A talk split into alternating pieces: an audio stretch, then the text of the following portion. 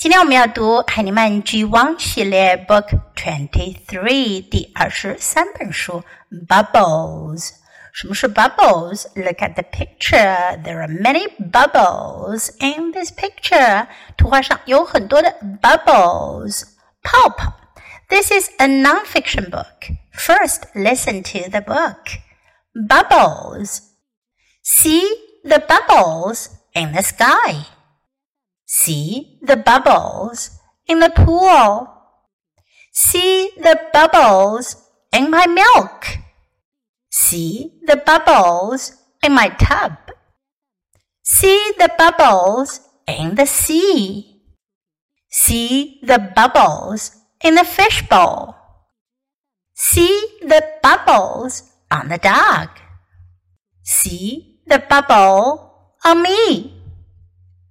在这本书中，我们主要用到的句型是 see the bubbles in 或者 on。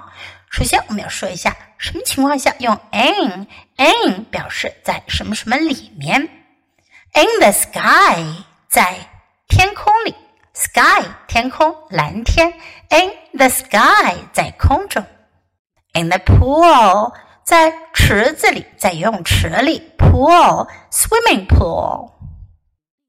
In my milk，在我的牛奶里，milk 牛奶，in my milk。In my tub，tub means bathtub，也就是浴缸的意思。In my tub，在浴缸里，因为在洗澡的时候会产生很多的 bubbles。In the sea，在大海里，海浪冲上来的时候会形成很多的 bubbles。In the fishbowl，在鱼缸里，在这里，fishbowl 是指的这种圆形的鱼缸，小鱼缸。这条小金鱼 goldfish 正在吐出很多的 bubbles 泡泡气泡。The bubbles on the dog 狗狗身上的泡泡，在这里我们不用 in，用的是 on，这是英文中另外一个介词，表示的是在什么什么上面。on the dog, on me，在我我身上的。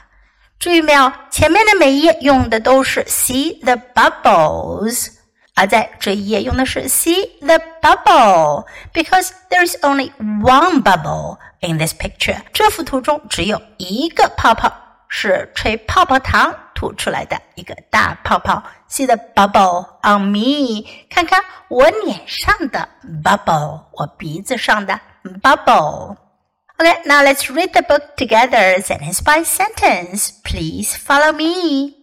Bubbles. See the bubbles in the sky. See the bubbles in the pool. See the bubbles in my milk. See the bubbles in my tub. See the bubbles in the sea. See the bubbles in the fishbowl. See the bubbles on the dog. See the bubble on me. OK，小朋友们，你们还会在哪里看到 bubbles?